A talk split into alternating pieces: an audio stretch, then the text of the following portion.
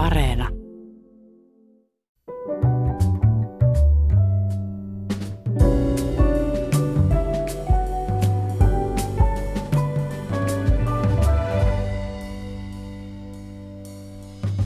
Hyvät ihmiset, joidenkin mielestä ilmastonmuutos on täyttä puppua, jolla valtaa pitävät haluavat kontrolloida meitä – Joidenkin mielestä on jo liian myöhäistä pelastaa maailmaa.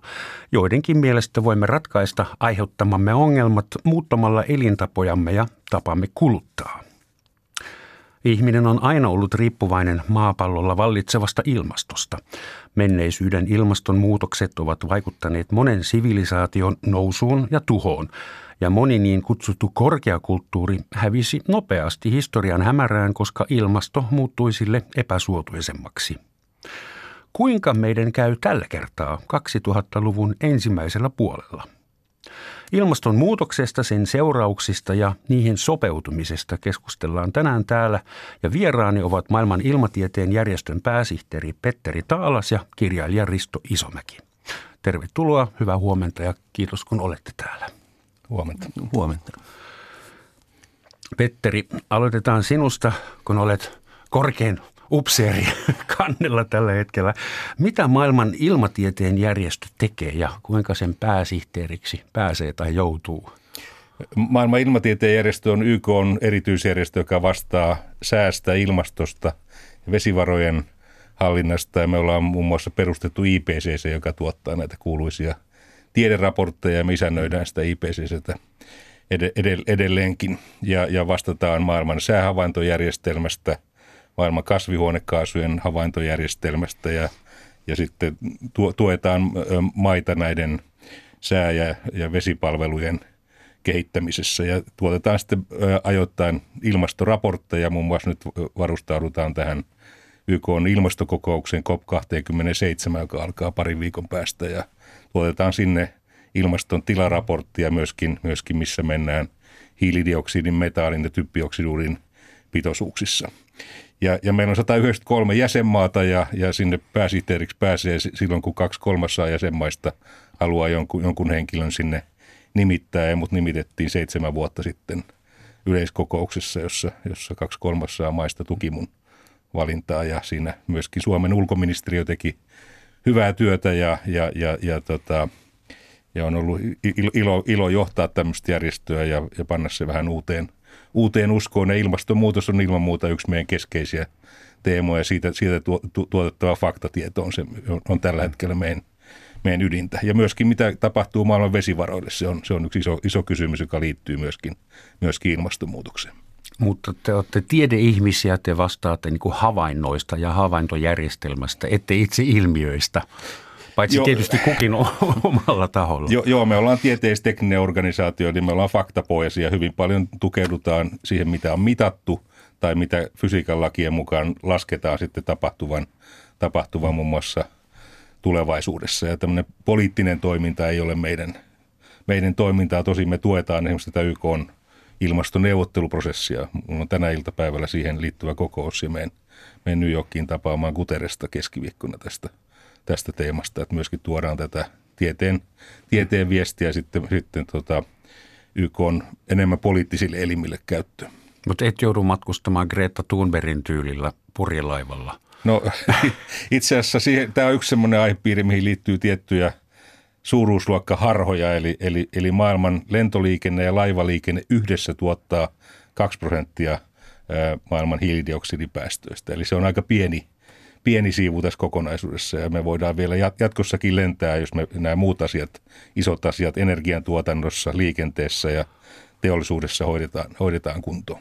Hoh, helpottaa vähän, kun mun hiilinjalanjälki koostuu nimenomaan niin lentomatkoista.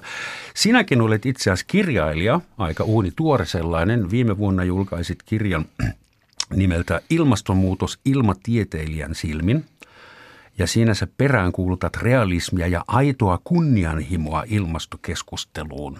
Tämä nyt on lainaus suuresta internetistä, mutta mitä se tarkoittaa, että, että miksi sä peräänkuulutat aitoa kunnianhimoa ilmastokeskusteluun? Tota, ensinnäkin on hyvin tärkeää niin kuin tiedostaa faktat, että, että mitkä on niin kuin ne faktat ja mitkä on isoja asioita ja mitkä on pieniä asioita. On, on tärkeää vaikuttaa niihin isoihin asioihin ja, ja tämä on tietysti tämä ilmastonmuutoksen torjunta on ihmiskunnan suurin haaste tällä vuosisadalla ja sen, siinä täytyy, täytyy onnistua, mutta, mutta ne keinot kannattaa valita huolellisesti, jotta, jotta myöskin suuret toimijamassat sitoutuu niihin. Jos ne on hyvin ääreviä ne keinot, mitä tuodaan esiin, niin silloin, silloin siitä tulee torjuntareaktio ja, ja me ei onnistuta tässä, tässä hankkeessa. Että siihen tarvitaan, tarvitaan yksityissektori, tarvitaan maa- metsätalous, tarvitaan ne, myöskin nämä elokapina väki tarvitaan siihen mukaan, mutta jos se jää tämmöiseksi pienen sektorin näpertelyksi, niin silloin, silloin me ei tulla onnistumaan tässä. tässä. Ja onneksi laaja, laaja skaala ihmiskuntaa ja eri sektoreita on, on ryhtynyt toimiin ilmastonmuutoksen torjumiseksi ja mä itse olen ainakin lievästi optimistinen, että me ei tulla ihan hirvittävän suurta lämpenemistä näkemään tämän vuosina loppuun mennessä. Kiitos. Tämä oli hyvä asia, sitä lievästi optimistinen. Risto, sinä olet lievästi pessimistinen ainakin joissakin sun kirjoissa, joista tunnetuin on tuo Sarasvatin hiekka. Se on saksaksi die Schmelze, eli sulaaminen. Siinä kerrotaan jo tittelissä heti, mistä on kysymys. Eli sä oot luonut useissa kirjoissa, sun tieteiskirjoissa, semmoisia ilmastonmuutokseen liittyviä maailmanloppuja ja kauhuskenaarioita, että kuinka lievästi optimistinen tai pessimistinen sinä olet, mitä sä odotat meidän elinaikana vielä tapahtuvan? No mä itse asiassa olen kyllä kirjoittanut paljon enemmän erilaisista ilmastonmuutoksen ratkaisukeinoista, mutta kyllä mulla on aika pitkä syntilistä siinä myös, että mä oon romaaneissa tuonut esille näitä, näitä kauhukuvia. Vuonna 2000 mä Herääminen nimisessä romaanissa puhun siitä, että, että lämpeneminen saattaisi ryhtyä synnyttämään tämmöisiä räjähdysmäisiä metaanipurkauksia ikiroudasta ja merenpohjan klatraattiesiintymisestä ja, ja että pohjoinen havumetsävyöhyke alkaisi niin kuin kohta palaa, kun soihtu tai metsäpalot pohjoisella havumetsävyöhykkeellä lisääntyisi voimakkaasti lämpenemisen seurauksena. Ja, ja että tämmöinen ilmankosteuden ja lämpötilan yhdistelmä – saattaisi erityisesti kosteessa tropiikissa muodostua niin kuin jonkun ajan päästä jopa tappavaksi ihmisille. Ja mm, nämä on itse asiassa alkanut tapahtua. Siis näitä metaanipurkauksiahan on nyt pitkin Siperiaa ja metsäpalot on yleistynyt ja pari vuotta sitten oli ensimmäisen kerran tämmöinen tilanne kahden vuoden ajan, missä saavutettiin sellainen ilmankosteuden ja, ja lämpötilan yhdistelmä, joka olisi kuudessa tunnissa ollut ihmisille tappava myös nuorille ihmisille, mutta ne kesti alle kaksi tuntia ne tilanteet. Ja sen jälkeen mä oon kyllä aika monissa romaaneissa tuonut esille muitakin kauhukuvia, muun muassa sen, että lämpeneminen jossakin vaiheessa rupeaa synnyttämään tämmöisiä niin kuin aikaisempaa voimakkaampia taifuuneja ja hurrikaaneja. Pitää tähän Saffir-Simpsonin asteikkoon lisätä kategoria kuutonen, mikä on myös tapahtunut. Ja viimeisessä mä puhuin siitä, että jos annetaan ilmastonmuutoksen riistäytyä käsistä ja tulee tämmöinen kaoottinen tilanne sen seurauksena, niin sitten sen mukana tulee malarian ja erilaisten muiden tartuntatautien suuri palu. Mutta ja nämä kaikki on nämä on realistisia, oikeasti olemassa uhkaku, olevia uhkakuvia. Ne ei oikeastaan perustu, ne ei ole mun luomia siinä mielessä, että ne perustuu niin kuin olemassa oleviin tutkimuksiin. Ja tutkijat on tuonut näistä nämä melkein kaikki esille ennen kuin minä. Ainoa poikkeus on ehkä se, että ajatus siitä, että, että jos Grönlanti alkaa tuottaa monta kertaa enemmän jäävuoria kuin nyt, niin siitä voisi tulla tämmöinen väliaikainen kylmäkausi, eli tämmöinen minijääkausi Eurooppaan, niin se on ehkä, ehkä mun oma hypoteesi, siis se, että tämmöiset Danskadösserin tapaukset tai minijääkaudet olisi olisi mannerjäätikön nopean sulamisen jakso, ja sitä ei ole niin kuin tutkijapiireissä yleisesti vielä hyväksytty. Mutta, mutta nämä uhkakuvat on oikeita, niistä mun mielestä on ollut tarpeellista puhua. Se, että miten pessimistinen tai optimistinen mä oon itse ollut, niin se on vaihdellut tässä matkan varrella 2000-luvun alussa mä olin hetken aikaa erittäin pessimistinen, joka näkyy mun kirjoissa, kirjoissakin, koska silloin tuli paljon tämmöisiä masentavia tutkimustuloksia.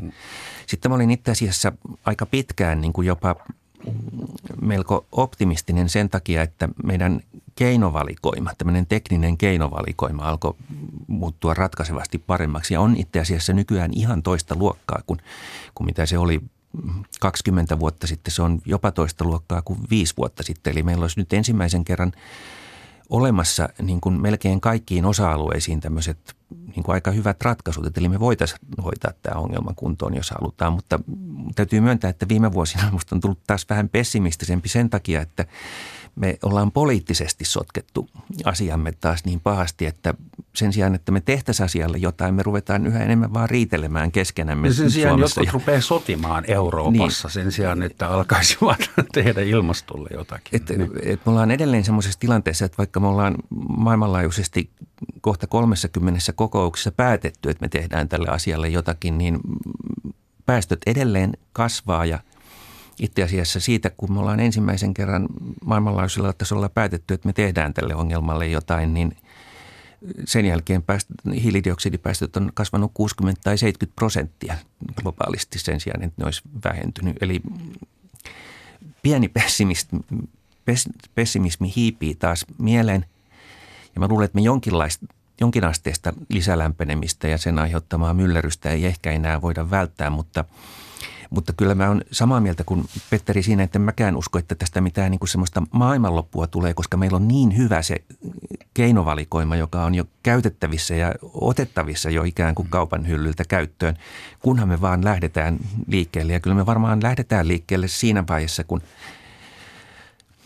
kun, nämä, kun on pakko. Kun on pakko ja kun nämä seuraukset alkaa olla kaikkien näkö, alkaa olla näkyvissä niin selvästi, että ihmiset niin kuin ajattelee, että nyt on pakko tehdä jotakin. No Mä, jos mä ajattelen mun entistä kotimaata Saksaa, siellä oli tänä kesänä ennätyshelteet ja on vissiin ollut kahdeksan kertaa yli 40 asteisia kesiä Saksassa, joista kuusi tai seitsemän oli 2000-luvun puolella. Eli tämä ei ole selvästi enää tilasto poikkeamaa, vaan se on totta. Ja sitten tämä ketjureaktio, että Alpeilla – jäätiköt sulaa, sen takia Reinissä ei ole enää tarpeeksi vettä, sen takia on hankala saada lauhdevettä ydinvoimaloille, sen takia pitää laivata hiiltä pitkin Reiniä hiilivoimalaan, mutta sekään ei onnistu, koska Reinissä ei ole vettä joten se pitää tehdä sitten junalla. Eli siis tällaisia ilmiöitä ja, ja nyt alkaa aika selvästi näkyä, miten kaikki liittyy kaikkeen. Kuinka paljon lisää me tarvitaan turpaan, että tämä oppimisprosessi alkaa oikeasti tuottaa jotain. Meillä on ollut ilmastokokouksia, teistä en tiedä, mutta mun on hyvin vaikea uskoa, että nämä 1,5 astetta, että nämä päämäärät on, on saavutettavissa. Että. Joo, jos mä aloitan tuosta, niin tota, ilmastonmuutos, mä, mä itse olen seurannut tätä kahdesta asti tätä asiaa ja silloin oli, oli niin kuin, se oli semmoinen meteorologian – sisäpiirin salaisuus ja me perustettiin se IPCC ja ruvettiin tuottamaan niitä raportteja ja sen jälkeen tuli hyökkäykset tiedettä vastaan ja, ja erityisesti USAssa fossiilipiirit hyökkäs vahvasti ja, ja, ja ilmastonmuutoksesta tuli tämmöinen uskon asia, että jotkut uskoivat ilmastonmuutoksen, jotkut eivät uskoneet mm. siihen, että se ei ollut tämmöinen tiede, tiedeasia. Mutta se, mikä on ollut myönteistä viimeisen – kymmenen vuoden aikana on se, että ilmasto, ilmasto, sitä ei ole myönteistä, mutta ilmastonmuutos on ollut havaittavissa jo. Se näkyy kaikkialla maailmassa ja se on herättänyt hallitukset, että, että tämä, tämä IPCC-porukka, tämä meteorologiporukka oli sittenkin oikeassa, että se ilmastonmuutos näköjään on olemassa. Eli, eli se herätti hallitukset ja se, mitä on tapahtunut viime vuosina on se, että meillä on kasvava joukko teknisiä keinoja ratkaista tämä ongelma. Esimerkiksi aurinko- ja tuulienergian hinta on pudonnut alle fossiilienergian hinnan. Näiden sähköautojen ja sähköakkujen hinnat on pudonnut, pudonnut rajusti. Ja, ja, ja, ja te, tekninen tämä insinöörimaailma tuottaa koko ajan uusia keinoja ratkaista tätä ongelmaa. Ja ne keinot on, on, on myöskin taloudellisesti houkuttelevia. Ja myöskin tässä ilmastonmuutoksen torjunta neuvotteluissa, kansainväliset neuvottelut on hitaita, että tämä prosessi on – tuskastuttava myöskin mun kaltaiselle kärsimättömälle ihmiselle. Ja, ja me saatiin 2015 Pariisin sopimus aikaiseksi, joka oli hieno, hieno saavutus. Ei uskottu, että tämmöistä kyetään saamaan aikaiseksi. Ja vuosi sitten meillä oli tämä Glasgown ilmastokokous, joka on tähän mennessä ollut toiseksi onnistunein ilmastokokous siellä. Ja nämä rikkaimmat maat, niin sanotut G7-maat ja Euroopan unioni sitoutuu päästövähennyksiin, jotka, jotka pitäisi meitä sillä puolentoista asteen polulla. Ja, mutta siinä, siinä kokouksessa myöskin monet muut maat teki uusia sitoumuksia. Kiina, Kiina teki sitoumuksen, että he ei olekaan enää 2070 hiilineutraaleja, vaan 2060. Intia sanoi 2070. Arabimaat teki uusia sitoumuksia ja, ja jopa Venäjä, Venäjä teki siellä uusia, uusia sitoumuksia. mutta se puolentoista asteen tavoite, niin se ehkä on, on, on aika vaikeasti saavutettavissa, mutta kahden asteen tavoite, joka on se Pariisin sopimuksen yläraja, niin se, se, sitä ei olla vielä, vielä noin realististikaan menetetty. Ja tämä ikävä muutos tulee jatkumaan nyt lähimmät vuosikymmenet, eli, eli tämä sääilmiöiden – negatiivinen kehitys jatkuu tuonne noin 2060-luvulle. Ja jos me onnistutaan tässä päästöjen rajoituksessa, johon meillä vielä on onneksi aikaa, niin, niin silloin me voidaan, voidaan stabiloida se tilanne ehkä esimerkiksi siihen kahden asteen, asteen lukemaan tämän vuosisadan loppuun mennessä. Mutta se, mikä me ollaan menetetty jo, on, on, on jäätiköiden sulaminen ja meriveden pinnan nousu. Eli, eli tämä nykyinen hiilidioksidipitoisuus on jo niin korkea, että jäätiköiden sulamista me ei kyetä – pysäyttämään. Se tulee jatkumaan ainakin tulevat sadat vuodet, jopa tuhannet vuodet, koska hiilidioksidin luontainen poistuminen ilmakehästä on hyvin hidasta. Ja samoin tämä meriveden pinnan nousu tulee jatkumaan semmoista puolesta metristä metriin per, per vuosisata skaalassa, joka tulee sitten uhkaamaan esimerkiksi Aasian väkirikkaita rannikoita, Lontoota, Kööpenhaminaa, New Yorkia, Los Angelesia, Buenos Airesia. Että tämä on niin pitkän tähtäimen kielteinen – kielteinen skenaario. Mutta se, tämä negatiivinen kehitys sääilmiöissä, eli, eli, eli näissä hellealoissa, tulvissa, kuivuudessa, trooppissa myrskyissä, niin se me voidaan vielä saada kuriin, mutta, mutta lähivuosikymmenet me mennään, mennään kielteistä kehityskaarta eteenpäin. Niin kuin englanniksi sanotaan, it's gonna get worse before it gets better. Exactly. Menee pahemmaksi ennen kuin menee. Mutta siihen on 2070 Intiassa hiilineutraalius – sehän on 50 vuoden kuluttua. Se ei ole edes seuraava, vaan seuraavan seuraava sukupolvi. Se voi tapahtua käytännössä paljon nopeammin, koska Intialla on itse asiassa valtavia niin kuin suunnitelmia niin kuin esimerkiksi aurinkoenergiasektorille ja ne todennäköisesti tulee etenemään todellisuudessa paljon näitä poliittisia päätöksiä nopeammin, koska, koska se hinta tulee laskemaan niin, niin paljon rajummin vielä sen fossiilisähkön hinnan alle.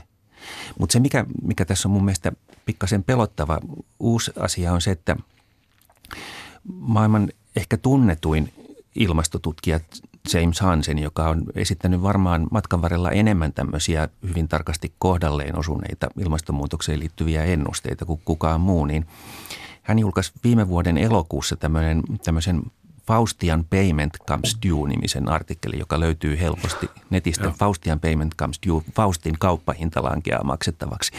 Ja siinä Hansen sanoi, että että niin tota vuoteen 2015 asti niin kuin erilaisten mittauksien mukaan ilmaston lämpeneminen on ollut 0,5 wattia per neliömetri. Mutta vuodesta 2015 eteenpäin se on näyttää itse asiassa hypähtäneen noin yhteen wattiin per neliömetri. Eli niin kuin, tarkoittaa, eli siis vuoteen 2015 lämpeneminen on ollut yhtä suuta kuin jokaisella maapallon hehtaarilla meret ja mantereet mukaan mm. lukien on ollut viisi kilowatin sähköpatteria koko ajan päällä. Ja nyt, nyt niin kuin olisi jokaisella maapallon hehtaarilla 10 kilowatin sähköpatteria koko ajan päällä. Ja Hansenin mukaan tämä ei johdu kasvihuonekaasupäästöjen lisäyksistä, vaan maapallon heijastavuuden pienenemisestä, joka puolestaan johtuu siitä, että valtamerillä liikkuvien laivojen rikkipäästöjä on vähennetty – 85 prosentilla kahdessa erässä, eli tammikuussa 2015 ja tammikuussa 2020. Ja, on, ja niin kuin uusien tutkimuksien mukaan näyttää siltä, että nämä laivojen merien ylle kylvemät aerosolit, ennen kaikkea pikkuset rikkipisarat, on synnyttänyt niin kuin itse asiassa luultua enemmän viilentäviä pilviä, koska ne, osa niistä vanhoista tutkimuksista on perustunut vaan sellainen, ne on niin kuin etsinyt tämmöisiä näkyvissä olevia pilvivanoja, mitä laivat piirtää mutta, mm. Taivaalle, mutta siellä onkin ollut valtava määrä tämmöisiä, joita ei näe visuaalisesti, mutta, koska ne on ollut niin harvoja, mutta jotka on silti ollut olemassa siellä ja viilentänyt. Ja, ja meillä on nyt sellainen ongelma, että jos tämä arvio pitää paikkansa niin kuin se todennäköisesti pitää, niin, niin eurooppalaisten poliitikkojen on ollut hirveän vaikea myöntää, että tämä lämpenemisen kiihtyminen on tapahtunut tämmöisestä poliittisesta virhearviosta.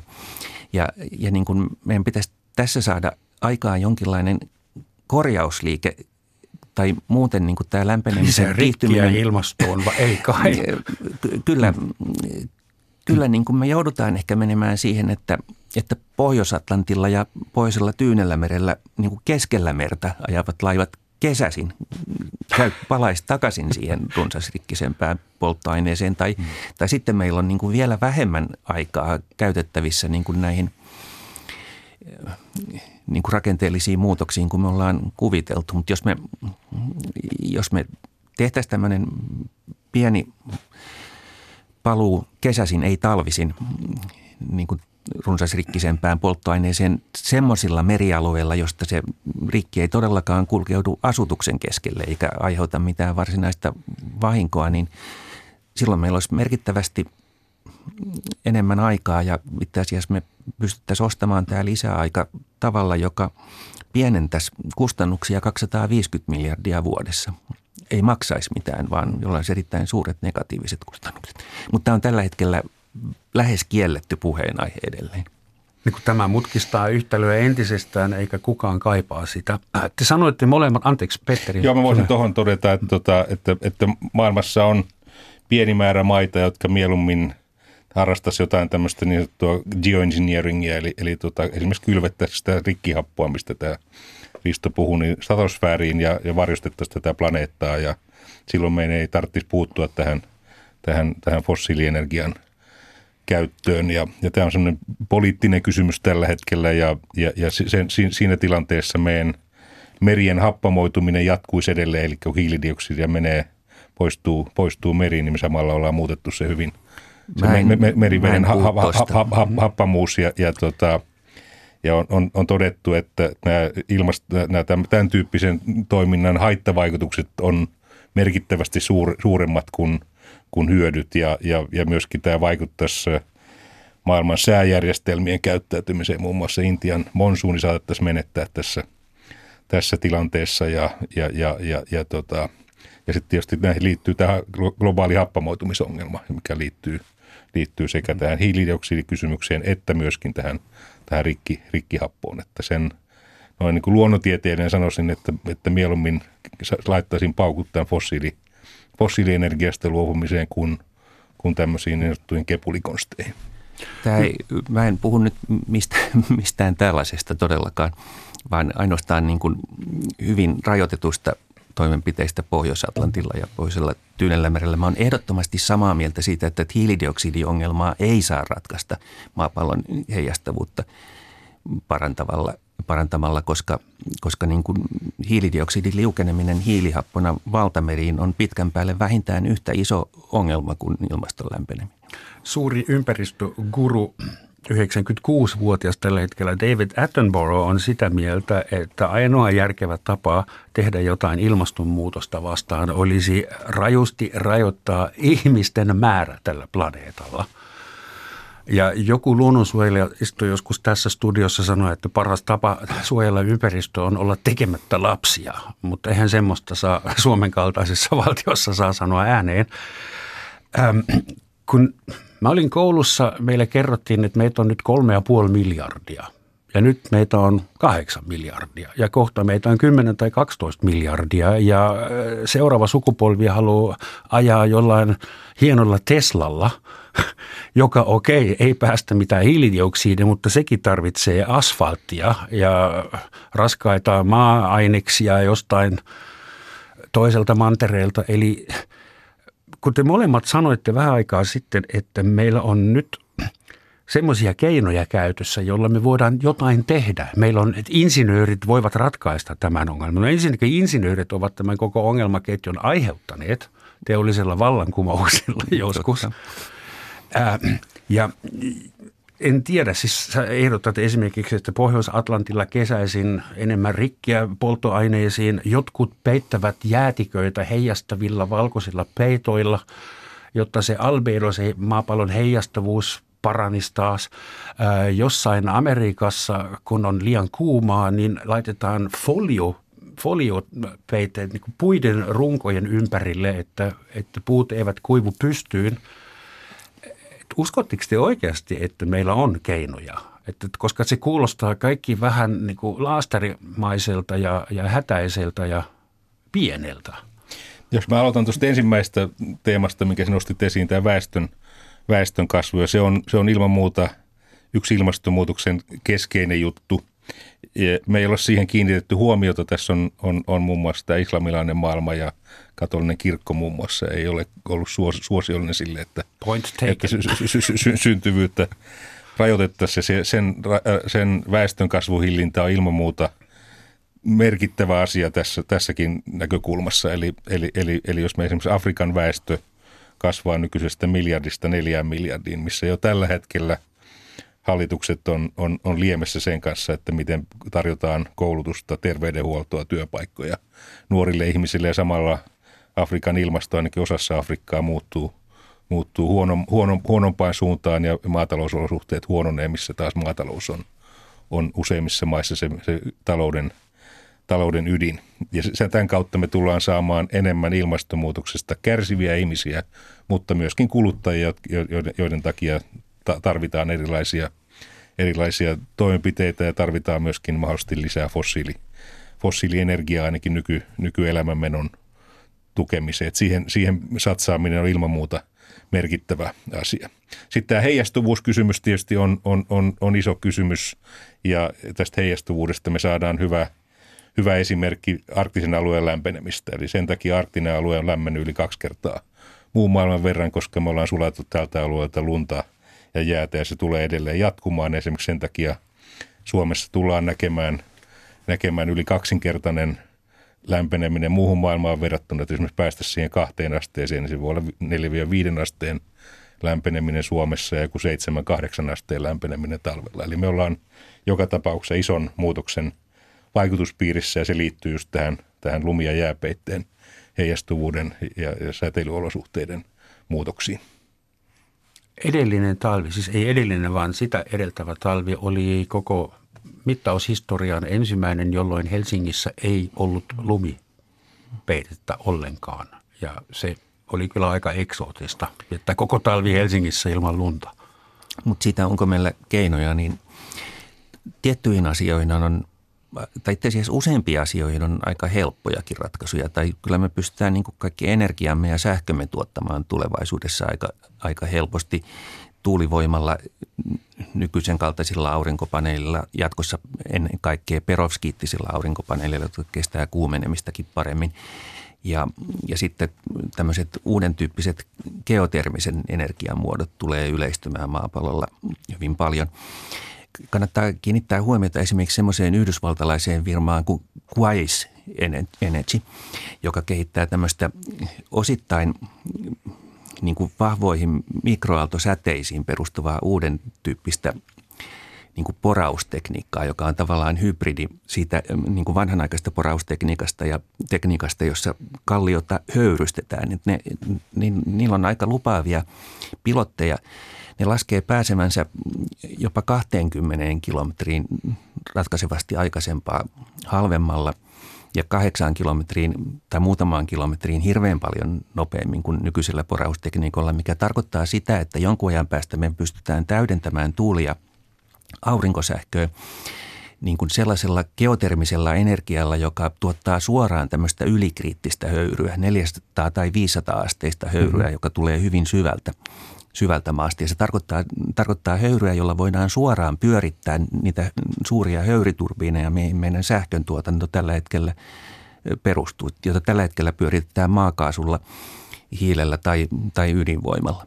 Eli, eli tavallaan osa niin kuin ongelmista on, on aika helppo ratkaista. Ne kaikkein visasimmat ongelmat liittyy itse asiassa terästeollisuuteen, joka tuottaa 8 prosenttia hiilipäästöjä, betonirakentamiseen, joka tuottaa toiset 8 prosenttia ja siihen, millä me korvataan muovit, kemian teollisuuden raaka-aineet, pitumi ähm, ja sitten toisaalta ehkä lentoliikenteen ja laivaliikenteen polttoaineisiin. Nämä, ja myös siihen, että millä me tuotetaan vaatekuitumme tulevaisuudessa, koska meidän vanha kuningaskuitu puuvilla on, sen viljely on niin paassa ekologisessa umpikujassa, että melkein 70 prosenttia kaikista meidän vaatteista tehdään jo öljystä.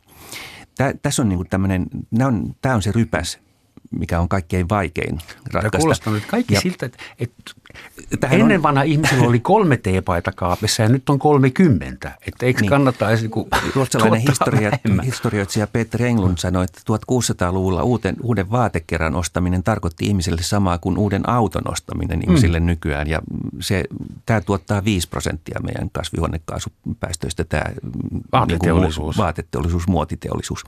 Mutta kaikkiin näihin on olemassa yksi vaihtoehtoinen ratkaisu, eli, eli se, että, että ryhdytään korvaamaan mahdollisimman suuri osa metalleista ja, ja niin kuin öljyyn perustuvista vaatekuidusta ja muoveista ja pitumista niin kuin biomassapohjaisilla.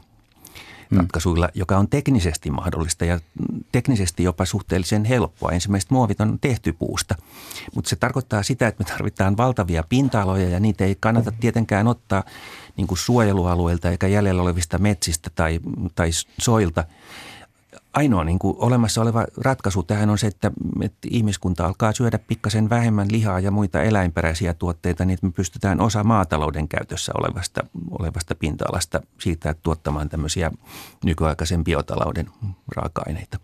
Jos on 10 miljardia ihmistä ja kaikki kuluttaa yhtä paljon kuin nyt 7,5 miljardia tai 8, niin sehän on ihan yksinkertainen laskelma, että se ei voi – toimia ilman ryöstöviljelyä tai Mut, mä, mut, mä, mä vierastan mut, sitä, että ehdotatte, että uudella teknologialla voidaan ratkaista ongelmat, joita me vanhalla teknologialla aiheutettiin. No oikeastaan t- tässä on osatotuus, eli, eli, eli esimerkiksi tällä hetkellä YK-puolesta me kovasti tuetaan sitä myöskin nämä YK rahoitusinstrumentit, Maailmanpankki ja, ja, ja maailman kehitysohjelma ja myöskin tämä vihreä – Green Climate Fund, vihreä tota, rahasto, tukee sitä, että, että nämä maat, joissa esimerkiksi sähkö, sähköstä on pulaa, niin ne ei, ei, ei rakennettaisikaan niitä kivihiilivoimaloita, vaan rakennetaan, rakennetaan tuuli- ja aurinkovoimaloita ja jatkossa ehkä ja myöskin näitä pieniä ydinvoimaloita, joilla, joilla voidaan, voidaan hypätä se ikävä vaihe yli, mitä, mitä taas sitten rikkaat maat on, on, on omassa historiassaan harrastanut. Tämä on myöskin taloudellisesti houkuttelevia ja, ja, ja se on, se on ihan, ihan, ihan lupaavaa. Sitten meidän pitää tosiaan liikenteessä, liikenteessä siirtyä ö, tota, myönteisempiin ratkaisuihin.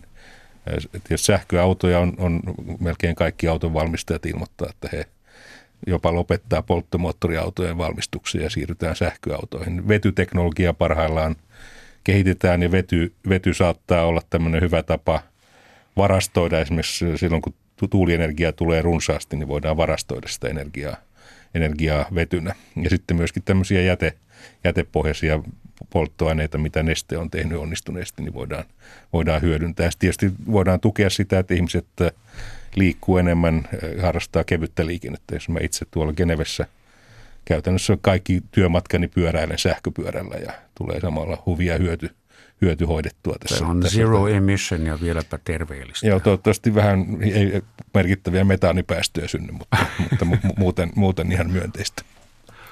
Pieni muistutus siitä, että tämä on Yle Radio 1. Kuuntelette Romansatsin maamikirja, jossa tänään mietitään ilmastonmuutosta, sen seurauksia ja kuinka me niihin sopeudutaan. Ja vieraina tässä studiossa ovat kirjailija Risto Isomäki ja maailman ilmatieteen järjestön pääsihteeri Petteri Taalas.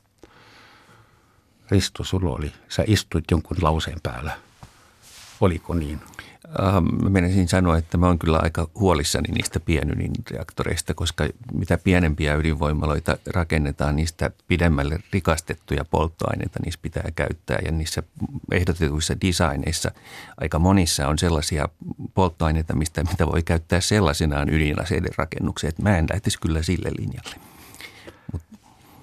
mietitään Suomea, koska tämä ilmaston lämpeneminen se on niin globaali tai vielä isompi teema, että me voitaisiin istua täällä muutaman seminaarin verran ja keskustella asiasta, mutta keskitytään Suomeen ja siihen, miten ilmastonmuutos näkyy suomalaisten arjessa. Mitä meitä odottaa tässä? Saksassa alkaa jo kasvaa Cabernet Sauvignon rypäle, joka on joidenkin mielestä hieno homma, mutta sen ei pitäisi kasvaa Saksassa. Että onks, miten Suomessa arkielämä muuttuu? No, jos lähdetään tästä fysiikasta liikkeelle, niin, niin meidän, me, me ollaan lämmetty jo noin 2,3 astetta, kun muu maailma on lämmennyt 1,2 astetta tähän, tähän mennessä. Ja, ja, ja tämä lämpeneminen tulee olemaan meillä suurempaa kuin muualla, muualla maailmassa, koska me ollaan osa tätä arktista aluetta. Ja meidän, meidän sademäärät – on kasvussa ja kasvaneet jo tässä erityisesti talvipuoliskolla vuotta. Ja sitten me voidaan ajoittaa nähdä myöskin kesäkaudella helleaaltoja, joskin tämä muutos on kaikista suurin, suurin talvikaudella, joka tarkoittaa sitä, että meillä esimerkiksi tämmöisiä talvitulvia saattaa esiintyä aiempaa enemmän. Ja esimerkiksi Lapissa sitten voidaan kokea isompia lumimääriä kuin tähän, tähän mennessä. Ja tämmöiset täällä Etelä-Suomessa lumitalvet tulee olemaan harvinaisempaa herkkua. Ja tämä muutos on, on jo tähän mennessä pidentänyt meidän kasvukautta sekä maataloudessa että, että myöskin metsien kasvu on, on hyötynyt tästä muutoksesta. Ja, ja, ja myöskin metsäraja pohjoisessa on siirtynyt kohti pohjoista ja myöskin tuntureilla ylöspäin. Ja joku voisi sanoa, että, että jos Suomi olisi tämmöinen erillinen saareke muusta maailmasta, niin me Sehän olisi hyvä oltaisiin hyötymässä ja me tarvittaisiin muun muassa lämmitysenergiaa vähemmän kuin tähän mennessä. Mutta valitettavasti me ollaan osa tätä koko, koko maailmanjärjestelmää ja on osoitettu, että ilmastonmuutos tulee vaikuttamaan koko maailmaan kielteisesti ja, ja, ja tämä kielteinen vaikutus näkyy maailman taloudessa, maailman ravintotaloudessa – ja, ja myöskin tässä pakolaisuuspotentiaalissa, että, että Suomikin tulee, tulee kärsimään, vaikka meillä joku voisi sanoa, että tämä on myönteinen muutos. Tietysti mä esimerkiksi hiihdon ystävänä en, en tykkää siitä, että tuolla meidän Nuuksion laduilla on entistä harvemmin hyviä, hyviä hiihtoolosuhteita ja tämä vaikuttaa sitten myöskin meidän, meidän biosfääriin, että meidän eliöstö kasvisto kokee, kokee mm. aika, aika nopeassa tahdissa aika ison, ison muutoksen ja se on, se on tietysti joillekin, joka haluaisi museoida tämän nykytilan, niin kielteinen, kielteinen asia. No mikään tilannetta, mitään tilannetta ei voi museoida. Ainoa asia, johon maailmassa voi luottaa on se, että mikään ei pysy samanlaisena. Mutta jos mietitään, niin anteeksi Se, miten niin kuin vakavia seurauksia niin kuin Suomessa on, tai, tai niin kuin sen lisäksi, että tämä maailmantilanne kaatuu väistämättä meidän päälle, niin se riippuu kyllä osittain siitä myös, miten nopeasti me niin kuin sopeudutaan ja miten hyvin me suunnitellaan asioita etukäteen. Ja on kaksi semmoista asiaa, missä me ollaan, toimitaan edelleen meistä ihan liian hitaasti. Toinen liittyy metsätalouteen. Me edelleen painotetaan myös Etelä-Suomessa hirveän paljon havupuiden viljelyä sen takia, että metsäteollisuus haluaa niitä pitkäkuituisia havupuuselluja. Ja siitä voi tulla ongelma, koska – koska jos ilmasto lämpenee, sen ei tarvitse itse asiassa lämmetä meillä enää kovin paljon ja kaarnakuoriaiset eli, eli havupuiden paimat tuholaiset pystyy lisääntymään kolme kertaa kesässä. Ne pääsääntö on, että ne on pystynyt lisääntymään vain kerran. Silloin kun ne pystyy lisääntymään kaksi kertaa kesässä, ne aiheuttaa kohtuullisia vahinkoja, mutta silloin kun ne tuottaa, pystyy lisääntymään kolme kertaa, ne tappaa kaikki havupuut. Keski-Euroopassa näin niin. tapahtuu. Niin. Ja näin on tapahtunut Pohjois-Amerikassa valtavan suurilla alueilla ja, se on, ja sitä ei ole mitään niin kuin tunnettua keinoa, millä tämän pystyisi estämään silloin, kun syntyy tämmöisiä massa-esiintymiä. Silloin kaikki havupuut tietyltä alueelta vaan menee. Ja meidän pitäisi ruveta varautumaan tähän ja ruveta pikkuhiljaa muuttamaan meidän metsiä Etelä-Suomessa lehtipuu, lehtipuuvaltaisemmiksi tai puhtaiksi lehtimetsiksi. Ruveta painottamaan mm. enemmän lehtipuiden viljelyä. Toinen on se, että vaikka vaikka niin kuin ilmastonmuutoksesta ja mm, ilmastonmuutokseen sopeutumisesta on puhuttu vuosikymmeniä ja vaikka meillä on Helsingissä esimerkiksi niin kuin ollut vallassa semmoisia puolueita, kuten vihreitä ja sosiaalidemokraatteja, jotka on puhunut tästä hirveän paljon, niin Helsingissä tehdään edelleen kaikki ihan toisella tavalla kuin pitäisi tehdä, jos, jos niin kuin yritettäisiin varautua ilmastonmuutokseen.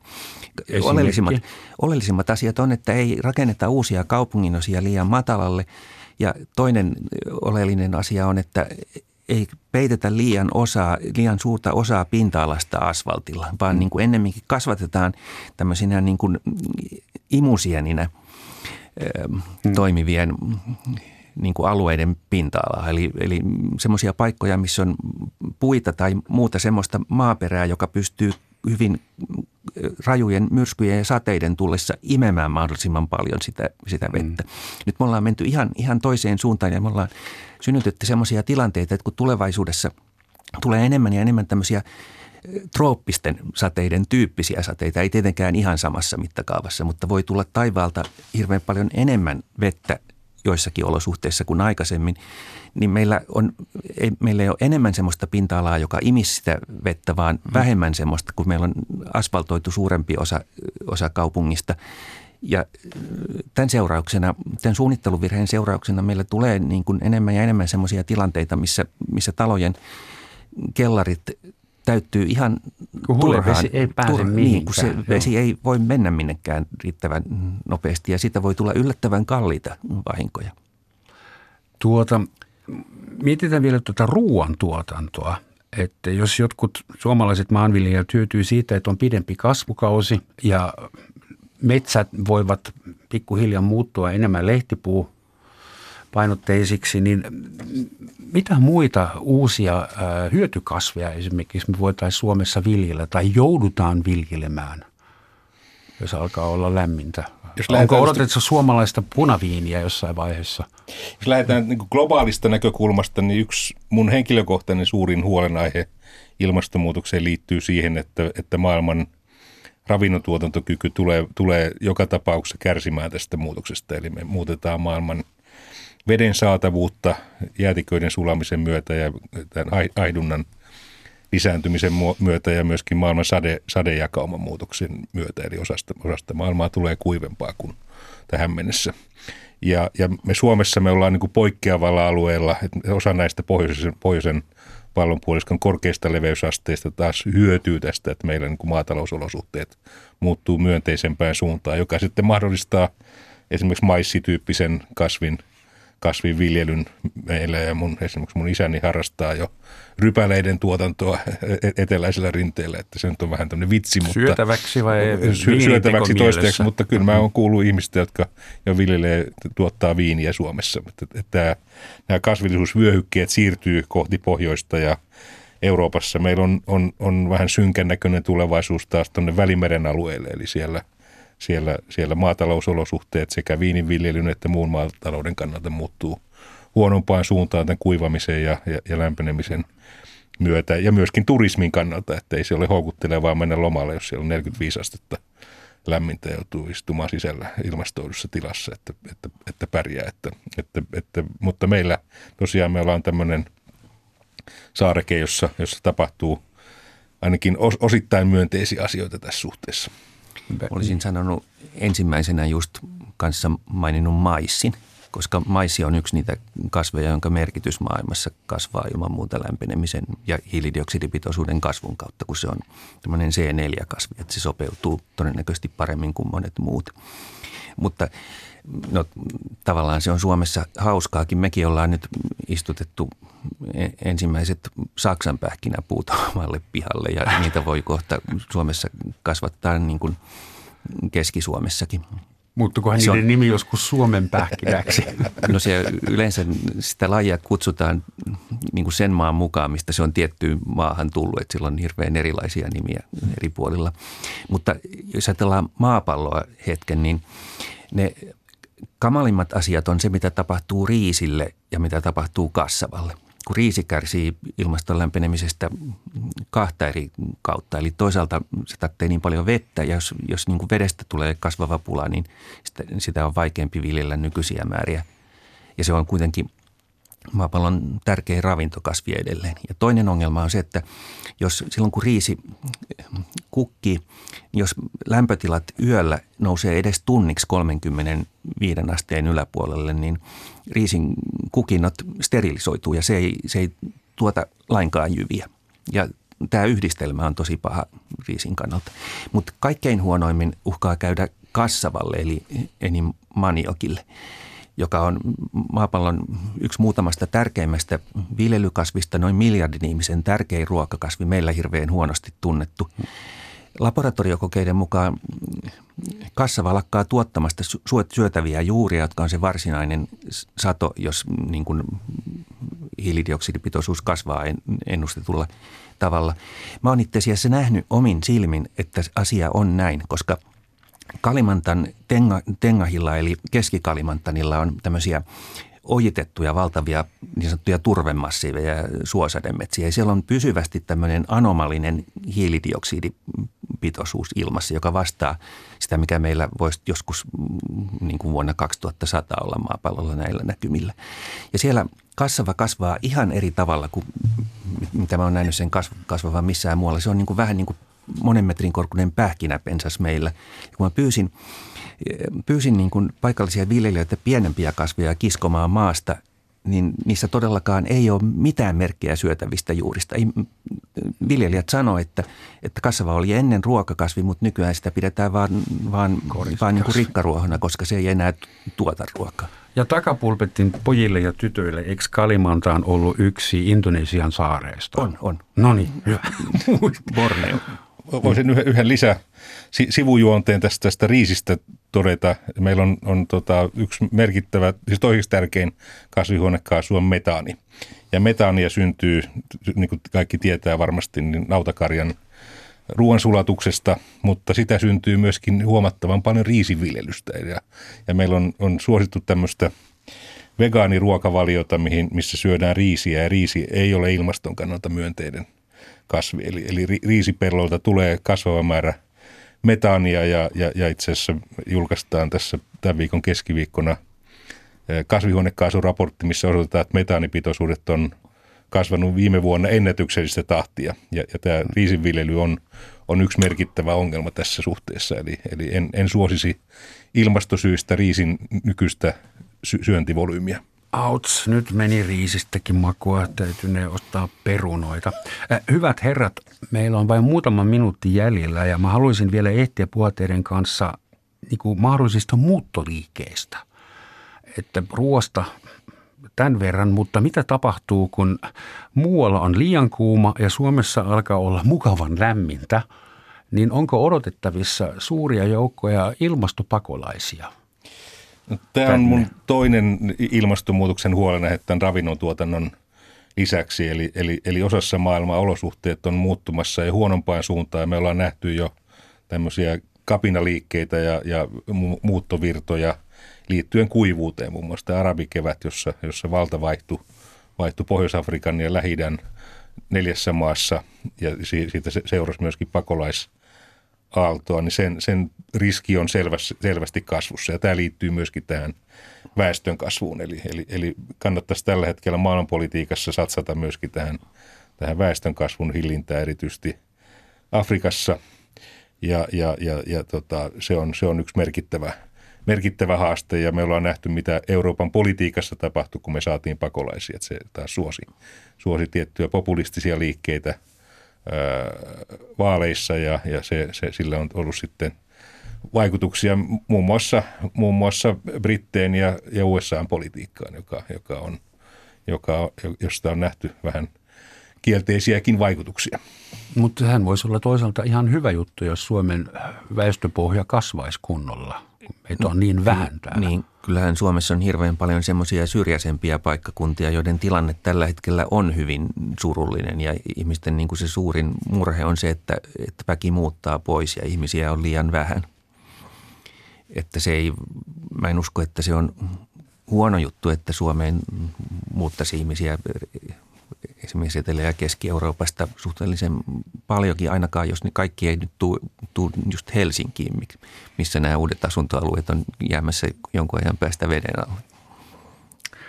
Jokuhan väitti, muista kuka se oli, että paras tapa hillittää maailman väestön räjähdystä olisi kouluttaa tyttöjä joka maassa.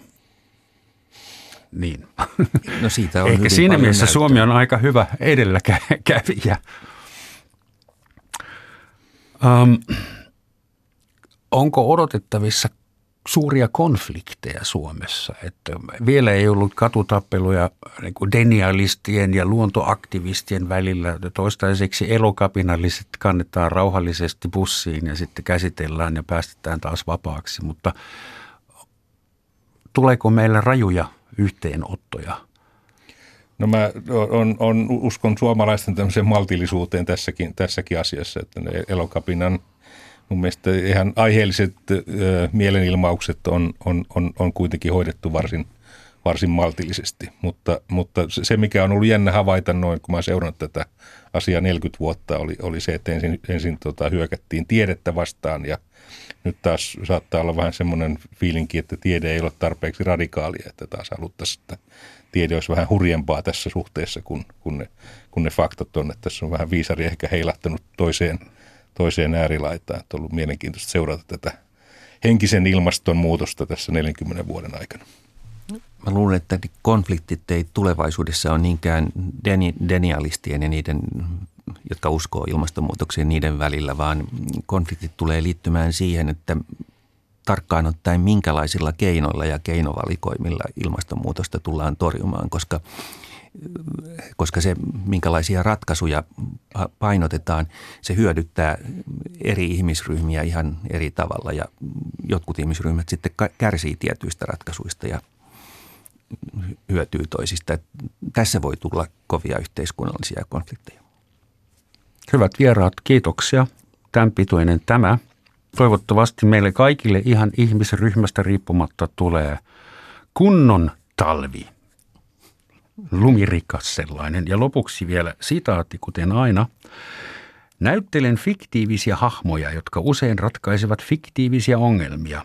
Uskon, että ihmiskunta on suhtautunut ilmastonmuutokseen ikään kuin sekin olisi fiktiivinen. Näin lausui yhdysvaltalainen luontoaktivisti ja näyttelijä Leonardo DiCaprio. Ja näille viisailla sanoilla kiitos kaikille ja kuulemiin.